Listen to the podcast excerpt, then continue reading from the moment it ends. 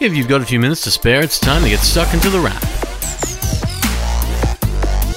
For the beginning of November twenty twenty-one, you're listening to The Wrap, Australia's fastest technology roundup. And with all the big phones out of the way, it might seem like it's getting a little quiet out there. But there's plenty still happening. It's more like lots of little things having a big impact, so basically small things in big packages. And that starts with small things that you can't see that impact you in a pretty big way, such as five G. You can't actually see five G, it comes from the towers and improves your mobile speeds if you have a five G device, and there are a lot more of those out there this year than in prior years. Optus announced its five G network was coming to more customers, while Telstra announced its five G network was coming to home broadband subscribers happy to pay eighty-five bucks per month for one thousand gigs of bandwidth monthly. It's more of a trial, with the offer only available to a handful of people per postcode, something Telstra says will improve as its five G density gets better. The telco also talked up what looking at the world could soon look like like on five G, or basically on high-speed anything, four G included, partnering with an augmented reality provider to show stats and information about landmarks around you through your phone. It's in testing at the Opera House and Melbourne's Marvel Stadium in an app by TagSpace, providing little bits of visual information for the real world in a digital way, yet on your phone. This is all small stuff that can impact you in a big way, and that's the general theme for this episode of The Wrap, because it's what the week has basically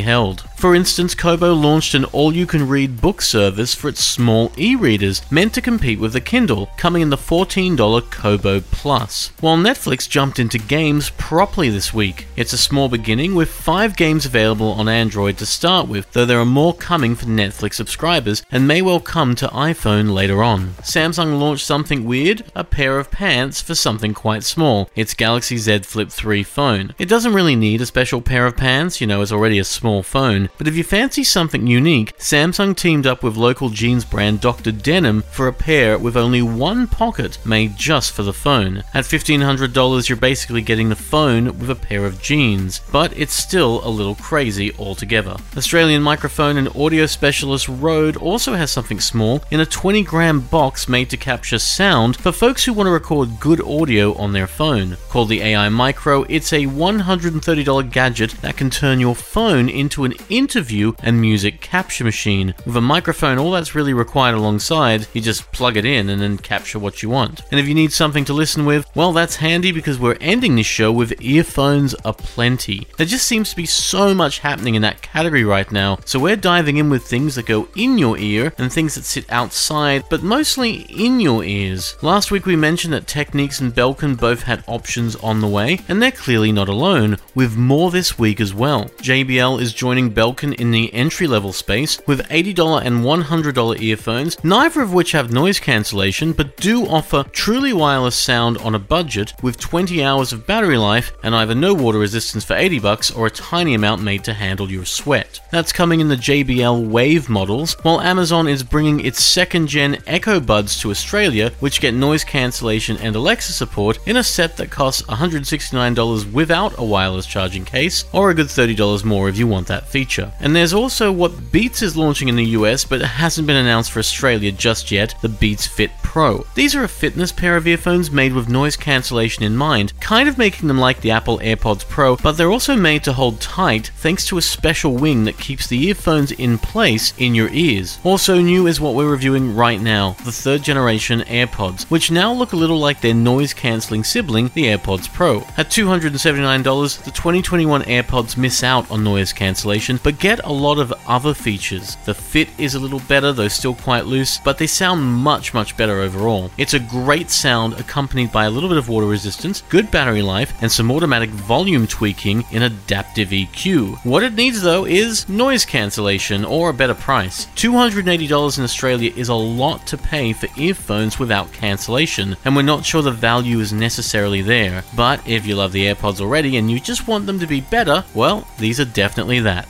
For now, you've been listening to The Wrap, Australia's fastest technology roundup. A new episode of The Wrap appears every week on Listener, Spotify, and Apple Podcasts. Otherwise, have a great week, and we'll see you next time on The Wrap. Stay safe, stay sane, and take care.